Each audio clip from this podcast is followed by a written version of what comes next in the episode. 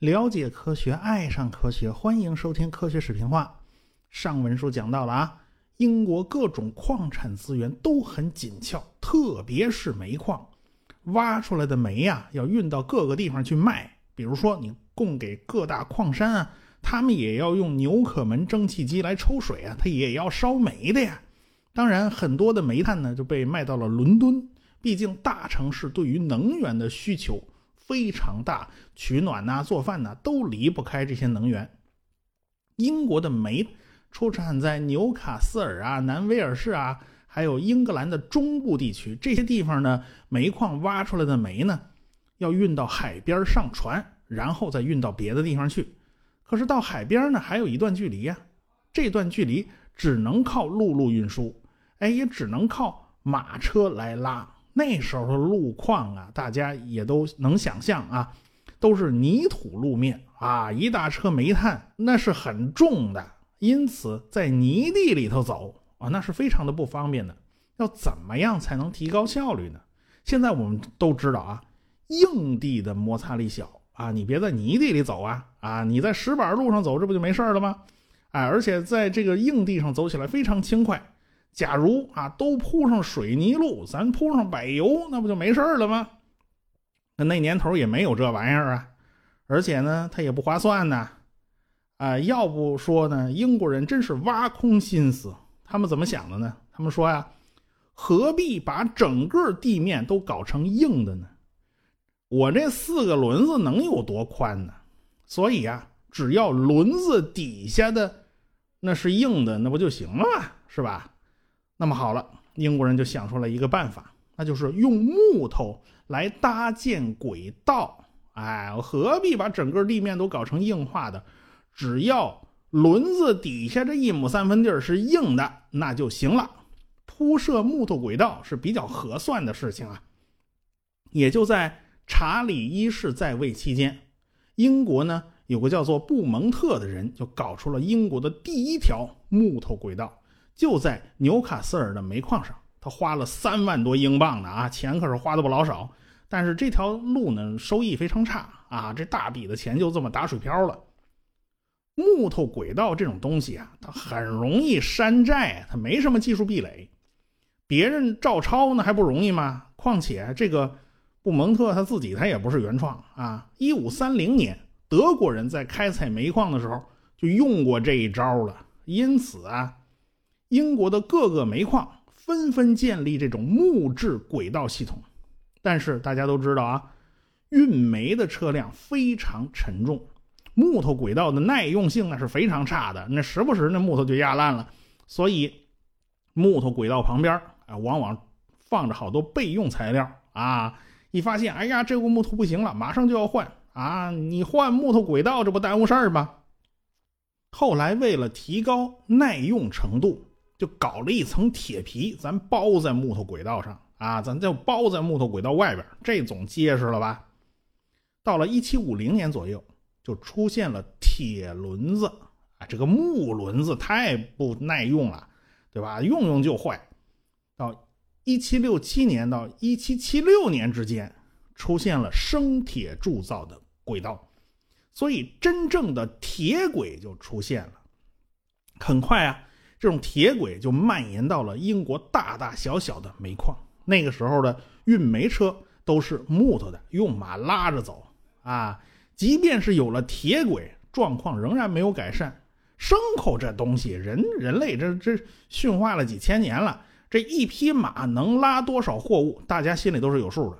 一匹马拉着一车煤，时速最高也就是十二公里左右嘛。拉不了多多久，咱就得下来吃吃吃吃东西啊，不然这马就没力气了。哎，所以它不能够连续工作，所以效率非常低。这还不包括在路上堵车的情况啊。那年头也堵车啊，对呀，那年头也堵车。你一根轨道上来了两辆车啊，这双方对了头，那运行方向还相反，你说谁先让着谁呀？这不就堵车了吗？啊，因为这这车是下不了地面的，不能随便错开啊。所以还有堵车的麻烦呢啊！不仅有堵车，还有碰瓷儿呢啊，这碰瓷儿他也有，还有车匪路霸那时候他也有。啊，这些运送货物的马车走到僻静之处，说不定就从哪窜出来俩俩劫道的，然后大喊一声什么 “I C I P I Q 卡”，通通告诉我密码。那那那年头没这东西啊，车上装的是黑乎乎的煤炭呢。这打劫的不会连煤炭都劫吧？这也太不合算了。但是你要知道，那时候煤炭可是很值钱的，倒到城市里头能卖不少钱呢。所以运煤的车它都会遭劫。不过呢，那年头呢，也不是说一定要走陆路，还有其他路径可走啊。干嘛非要走陆地呢？咱不行，咱下河行不行？咱沿着河走，咱坐船行不行？沿着水路走呢是可以的。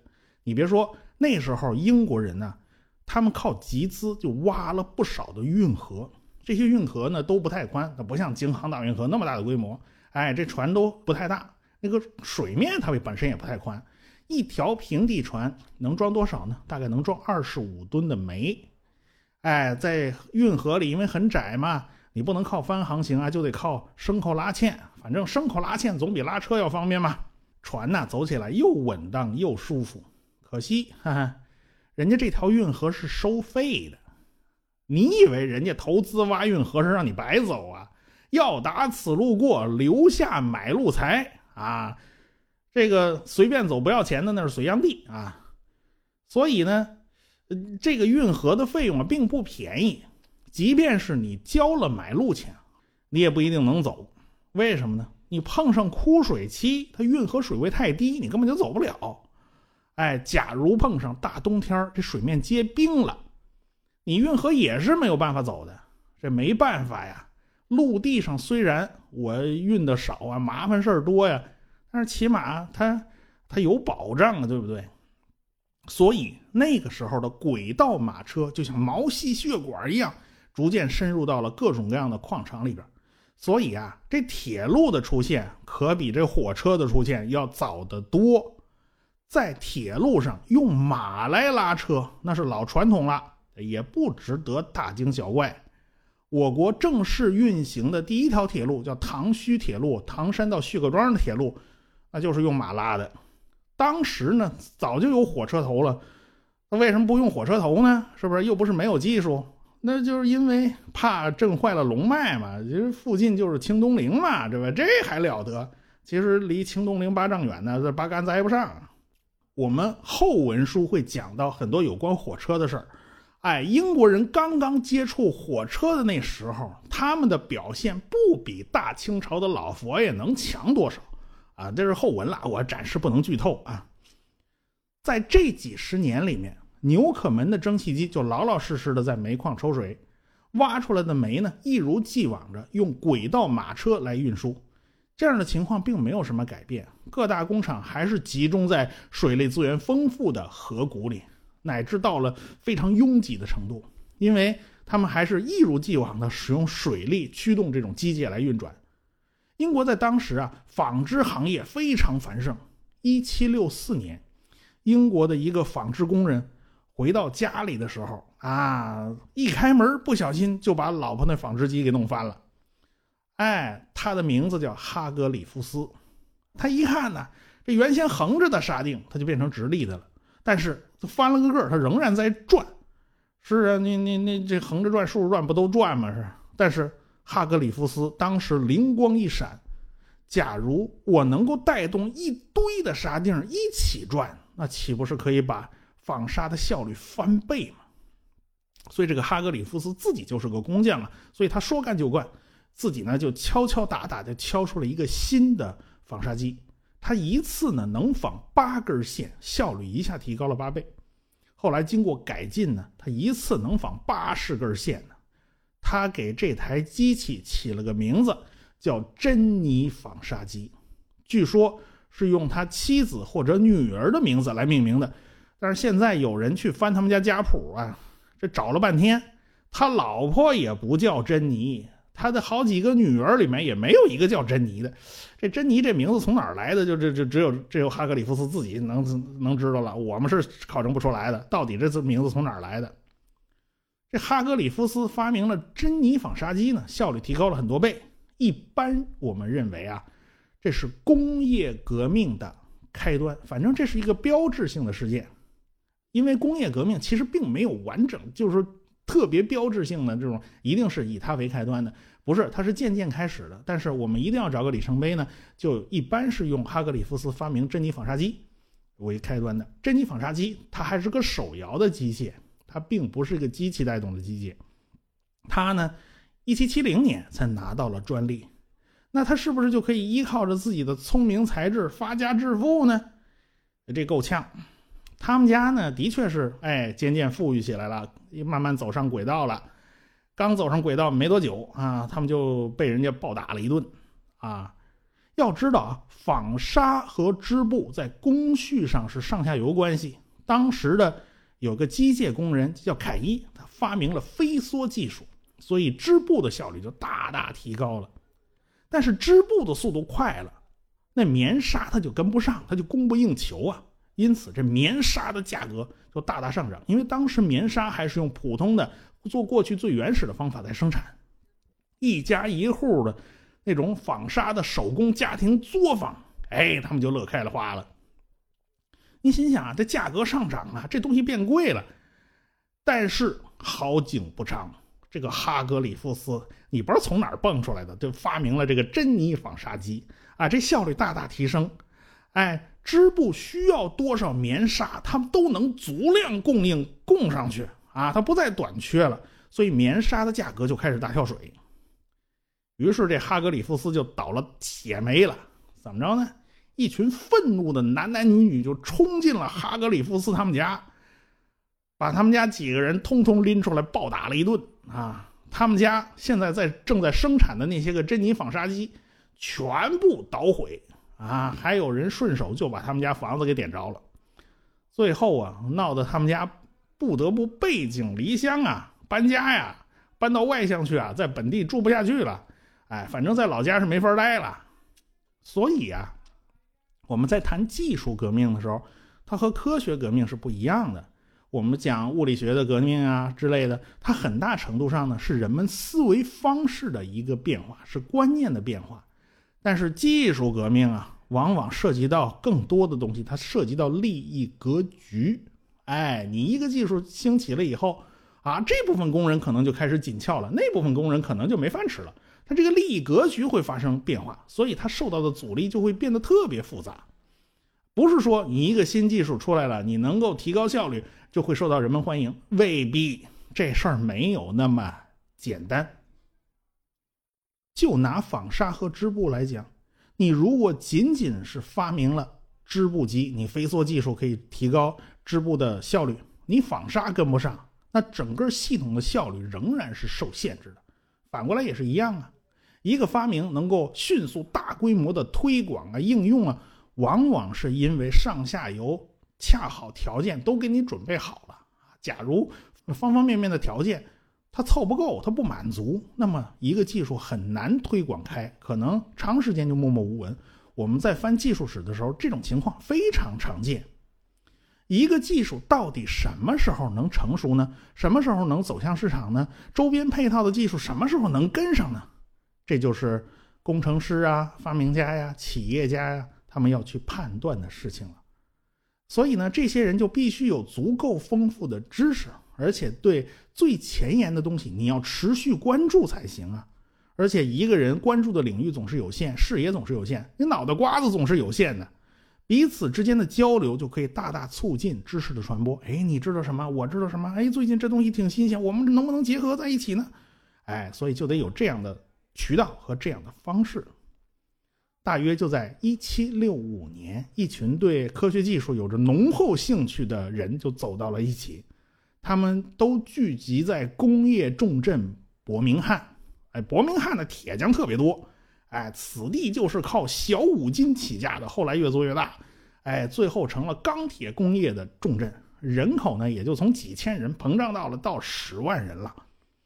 这一群人呢，经常就聚在一起高谈阔论，他们对最新的科学技术都是非常感兴趣的。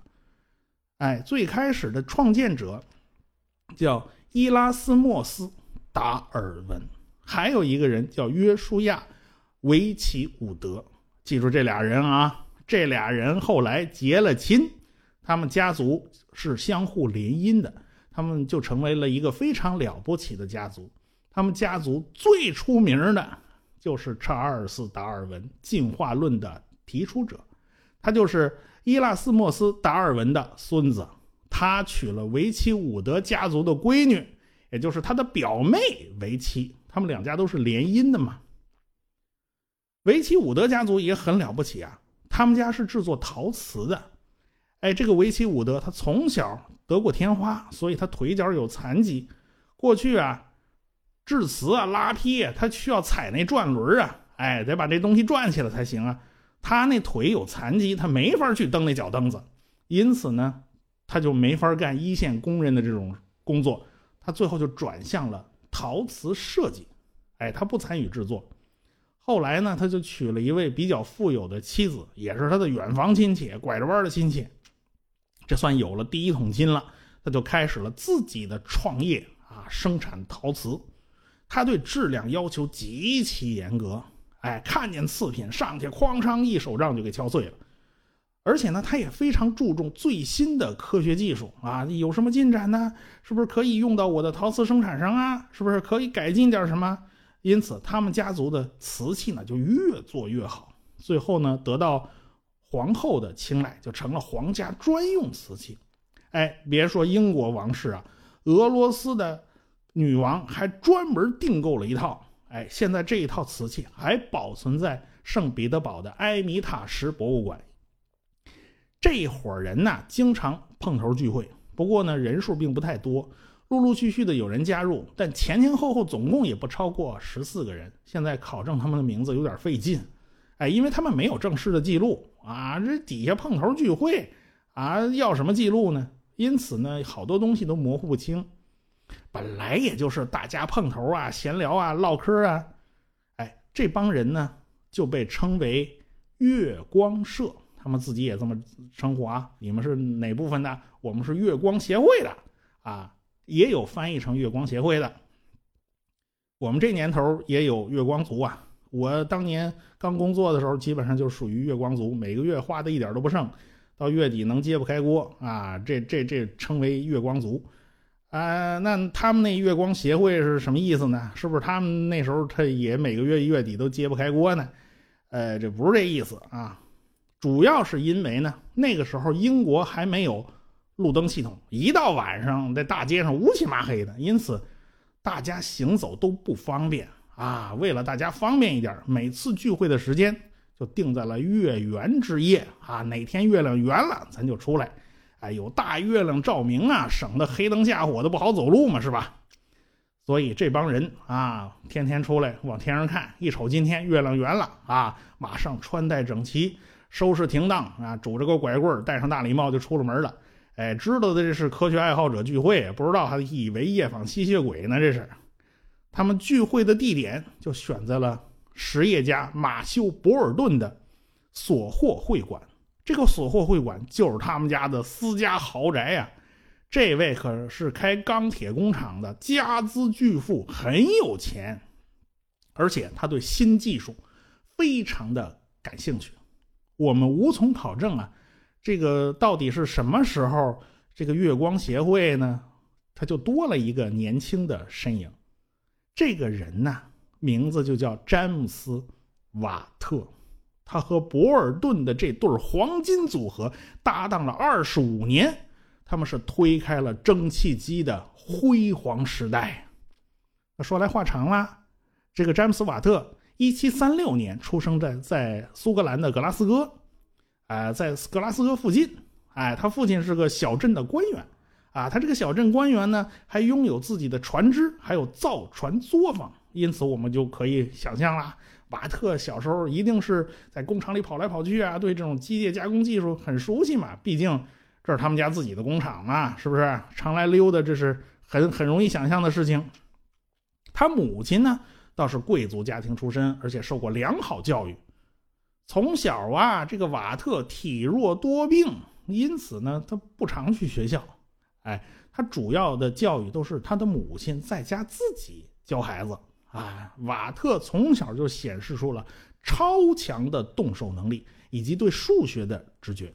到了十七岁的时候，瓦特是毛头小伙子啦。他的母亲不幸去世了，而且他这个父亲呢，这个生意也做的不怎么样，也开始走下坡路了。